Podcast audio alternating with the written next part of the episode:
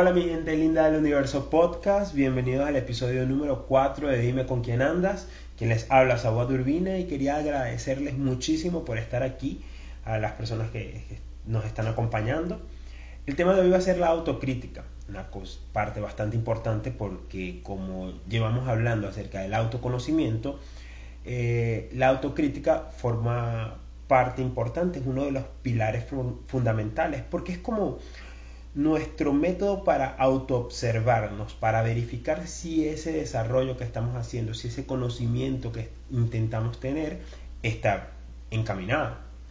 Y para comenzar el, episodio quiero citar unas palabras de Lumaninov, yo ya he hablado de él particularmente en este podcast y de su famoso libro Más Platón menos Prozac. Y en este libro hay una frase que me gustó bastante y que creo que se ajusta perfecto a lo que quiero hablar el día de hoy. Él dice que la experiencia es una gran maestra, pero también necesitamos reflexionar sobre nuestras experiencias, porque necesitamos pensar en ellas con una postura crítica. Y tenemos que comprender que las experiencias forman parte de nosotros. Me recuerda un, gran amigo que me dijo una vez, Sawat, la experiencia no se improvisa. Y estas fueron palabras que yo atesoré hasta el día de hoy, porque son totalmente ciertas. La experiencia no se improvisa, no conseguimos improvisar algo que no sabemos. O sea, si sabemos algo, lo sabemos, y si no lo sabemos, no lo podemos inventar al momento. Podemos inventarnos que sabemos hablar francés cuando acabamos de llegar a París. O, podemos inventarnos algo más simple como que sabes cocinar comida japonesa. No, si no lo sabes, no lo sabes y esto se nota, es perceptible. inclusive me recuerda un, detalle bastante interesante. En la serie Bolívar que está pasando en Netflix, hay un episodio donde Simón Bolívar está en España y conoció a María Teresa del Toro. Sin embargo, ella, hay otra persona que, la está, que está interesado también en ella, que se llama Lorenzo de Ulloa, quien ya había tenido una discusión con Bolívar anteriormente sobre el género de la novela, el género literario de la novela, diciendo el joven Ulloa que era un que estaba destinado principalmente a las mujeres, que era un género básicamente femenino. Y Bolívar le decía que bueno, que no, que se estaba perdiendo la oportunidad de descubrir cosas interesantes. Al ver la reacción de María Teresa el Toro, decidió regalarle una novela de Rousseau llamada Julie, eh, también conocida años después en español como Julia. Y en ese entonces era una novela en francés, estaba saliendo en francés porque estamos hablando de hace unos 250 años atrás. Y que y que no, no existía, perdón, unos 200 años más o menos atrás, y que no existía esta, esta modernidad que tenemos ahora de que podemos sacar un libro eh, en, diversos idiomas al mismo tiempo.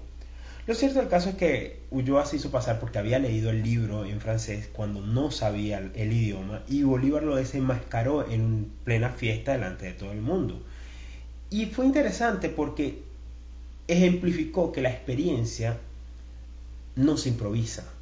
O sea, lo que no tienes, lo que no lo sabes, no lo puedes improvisar. Y no estoy diciendo con esto que no, debe, no debemos aventurarnos a hacer cosas nuevas, no debemos arriesgarnos a hacer cosas nuevas, pero eh, no, lo que digo es que no debemos serlo tan idiotas como para nosotros mismos inventarnos experiencias que no tenemos o que no hemos tenido. ¿Por qué hago tanto hincapié en esta parte? Porque resulta que a medida que vamos eh, experimentando cosas, que vamos teniendo experiencias, vamos creando una serie de equipaje que se convierte en, que nos acompaña día a día y que cuenta con una serie de herramientas que nos permiten eh, ser unos seres humanos útiles en la sociedad o en nuestras relaciones interpersonales. Y a todo esto, este conjunto de herramientas lo vamos a llamar filosofía de vida. Y todos la tenemos. Son una serie de reglas, leyes, aforismos, dogmas, creencias, que las amasamos, las apretamos y se convirtió en nuestra filosofía de vida. Y tenemos cosas que decimos, bueno, eso es mío, es así, porque, porque forma parte de mi filosofía, porque en base a mis experiencias decidí que esto va a formar parte de mi ser de aquí en adelante. Yo particularmente tengo varias, varias.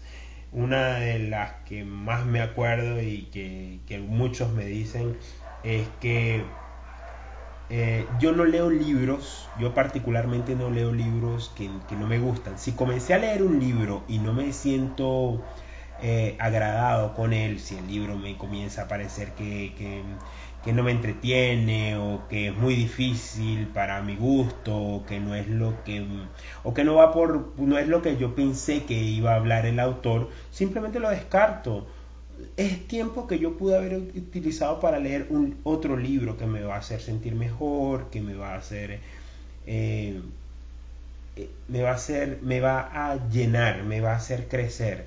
Eh, alguna vez leí una frase, escuché una frase que dice, quiero leer los libros que fueron escritos para mí. Y esta frase también me, me forma parte de mi filosofía. Yo quiero que los libros que que a los que yo les entregue mi tiempo sean libros que cuando yo termine de leerlos me hagan sentir eh, mucho mejor. Ahora, ¿por qué esta parte de la filosofía de vida es tan importante? Bueno, cuando comprendemos nuestra filosofía de vida, esto nos ayuda a evitar, resolver o hasta abordar muchos problemas de nuestro día a día. Inclusive, algunas veces nuestra filosofía de vida puede ser el origen de muchos de esos problemas. Y debemos, y debemos comprender que el hecho de que nosotros queramos hacer algo, que algo haya formado parte de nuestro ser por, mucho tiempo, una actitud, un pensamiento, una creencia, no quiere decir que esté correcta. No porque sea correcto o incorrecto dependiendo de lo que otras personas nos dicen, sino por hacer un análisis y verificar qué tantos problemas esto me está generando mantener esta postura. Una postura en cualquier aspecto, religiosa, política, eh, laboral, em, en cuanto a las relaciones con demás personas. O sea, debemos e-, evaluar las ideas que sostenemos tan fuerte para poder crear un punto de vista sobre las cosas que sean más a favor y menos en contra. Y, muchos podemos decir, bueno, pero eh, realmente pasa esto, que mis ideas me estén saboteando. Sí, esto sucede. ¿Cuándo? Cuando no somos personas autocríticas. Cuando no tenemos una postura crítica correcta. Cuando no podemos, no hablamos eh, no, no somos sinceros con nosotros eh, en, en, cuanto a lo que nuestra filosofía de vida le está aportando o no a nuestro entorno, a nosotros mismos. Y, y, pero aquí más que hablar de la autocrítica, me gustaría explicar un poco algunas herramientas que pueden ayudarnos, porque sí, ok, bueno, Sabat, cierto, necesito ser más autocrítico, pero ¿qué hago? ¿Qué hago? yo no soy todo un experto en el área, pero me documenté bastante. Y el Instituto Europeo para Psicología Positiva, él da algunos consejos que creo que son bastante interesantes y fáciles de colocar en práctica. Ellos principalmente explican que existen dos tipos de autocrítica, la constructiva y la destructiva. La crítica constructiva es la autocrítica constructiva es aquella que nos desarrolla profesionalmente, que nos permite crecer personalmente, que nos ayuda a mantenernos estables emocionalmente. Y, la destructiva es todo lo contrario, pues que nos, nos pone para abajo, que nos desanima, que no nos ayuda con nuestra autoestima, todo esto. Y ellos explican algunas cosas que, que nos pueden ayudar a tener una autocrítica saludable. Y la primera de ellos, ellos hablan sobre el diálogo interno. O sea, debemos mantener conversaciones con nosotros mismos. Y una de las cosas que dicen es que estas conversaciones tienen que ser descriptivas, tienen que ser conversaciones en las que hablemos claramente con nosotros mismos. ¿Sabes? Como cuando alguien te, te explica realmente el problema no es que, ah, es que no puedo dormir. No, mira, no puedo dormir porque normalmente en las noches me la paso pensando sobre mi trabajo, me tiene angustiada esta situación del coronavirus respecto a mi familia que está en otro país. O sea, cuando le comenzamos a crear ese vocabulario emocional que ya estuve hablando anteriormente, cuando comenzamos a explicar las cosas un poco más desmenuzadamente, cuando hablamos con nosotros que, nos, nos contamos todo, no nos aguantamos nada. Y, sobre todo que no nos juzgamos sobre, sobre cómo describir las cosas. Porque algunas veces nos colocamos tabú nosotros mismos y ya la sociedad está llena de tabú la sociedad, hay muchas personas que nos rodean, eh, los medios, de comunicación, y no estoy hablando de censura o no, de qué podemos decir o no, sino que existen tabú sobre temas que hoy en día ya no deberían ser tabú, y entonces no deberíamos tener esto, este tipo de conversaciones así con nosotros mismos. Eh, lo que nos lleva al siguiente punto de no autoengañarnos, porque es muy común el autoengaño. Es muy común, no, yo no estoy haciendo eso porque es que de verdad que no, no, tengo no tengo cómo en este momento. X. Yo voy a, y voy a colocar un ejemplo bastante simple. Yo mismo me voy a colocar como ejemplo con este podcast. Los que me conocen saben que yo quería comenzarlo en el 2017. Estamos en el 2020, han pasado tres años. Y, y yo no puedo decir que me paré por causas de herramientas de software o hardware todo eso sigo trabajando con el mismo micrófono que compré hace unos tres años atrás, mismo computador, el mismo programa de grabación. O sea, ¿qué, qué pasó allí? Me autoengañé. Me autoengañé diciendo, no, no tengo la experiencia, no, no conozco el tema, no sé de qué quiero hablar, eh, no tengo tiempo, hay otras cosas más importantes, pero si era lo que quería hacer, si ya sabía de qué quería hablar, simplemente comencé un proceso de autoengañarme. Y eso obviamente ocasionó no solamente no solamente no tener una crítica constructiva, no, no tener una autocrítica sana conmigo, sino que eso me trajo también una serie de, de problemas que pude haber evitado o resuelto de una manera, de una forma un poco más, más crítica, más sensata. Y, pero y esto también sucede por otro aspecto que la gente del Instituto Europeo de Psicología Positiva menciona y es el escucharnos a nosotros mismos. Realmente nos escuchamos a nosotros mismos. Porque eso algunas veces no acontece. estamos hablando de mantener un diálogo interior.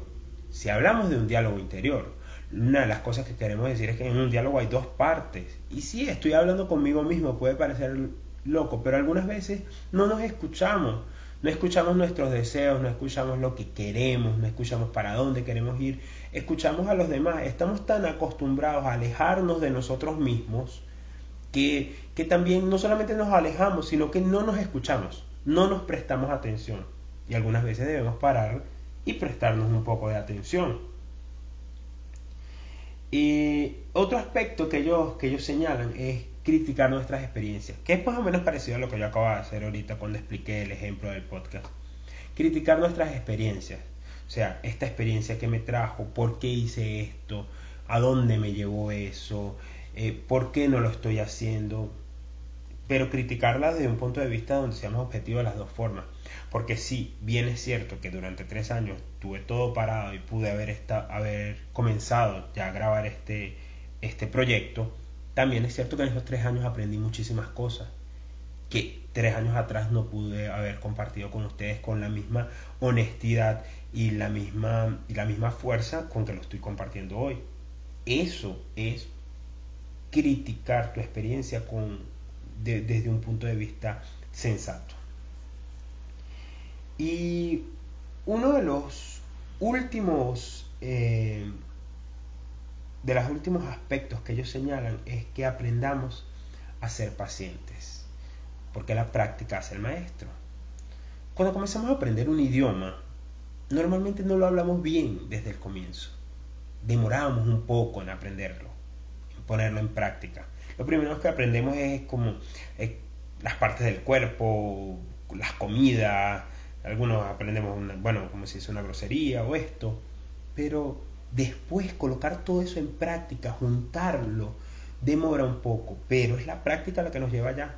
El salir todo el día, todos los días, si vives en un país extranjero, ir a la panadería, ir a la bodega, ir aquí, ir allá. Si no vives en un país extranjero, entonces, bueno, escuchar una música, ver una serie, leer un libro en ese idioma, arriesgarte, arriesgarte, ir, intentar todo día, un poco, un poco más, un poco más.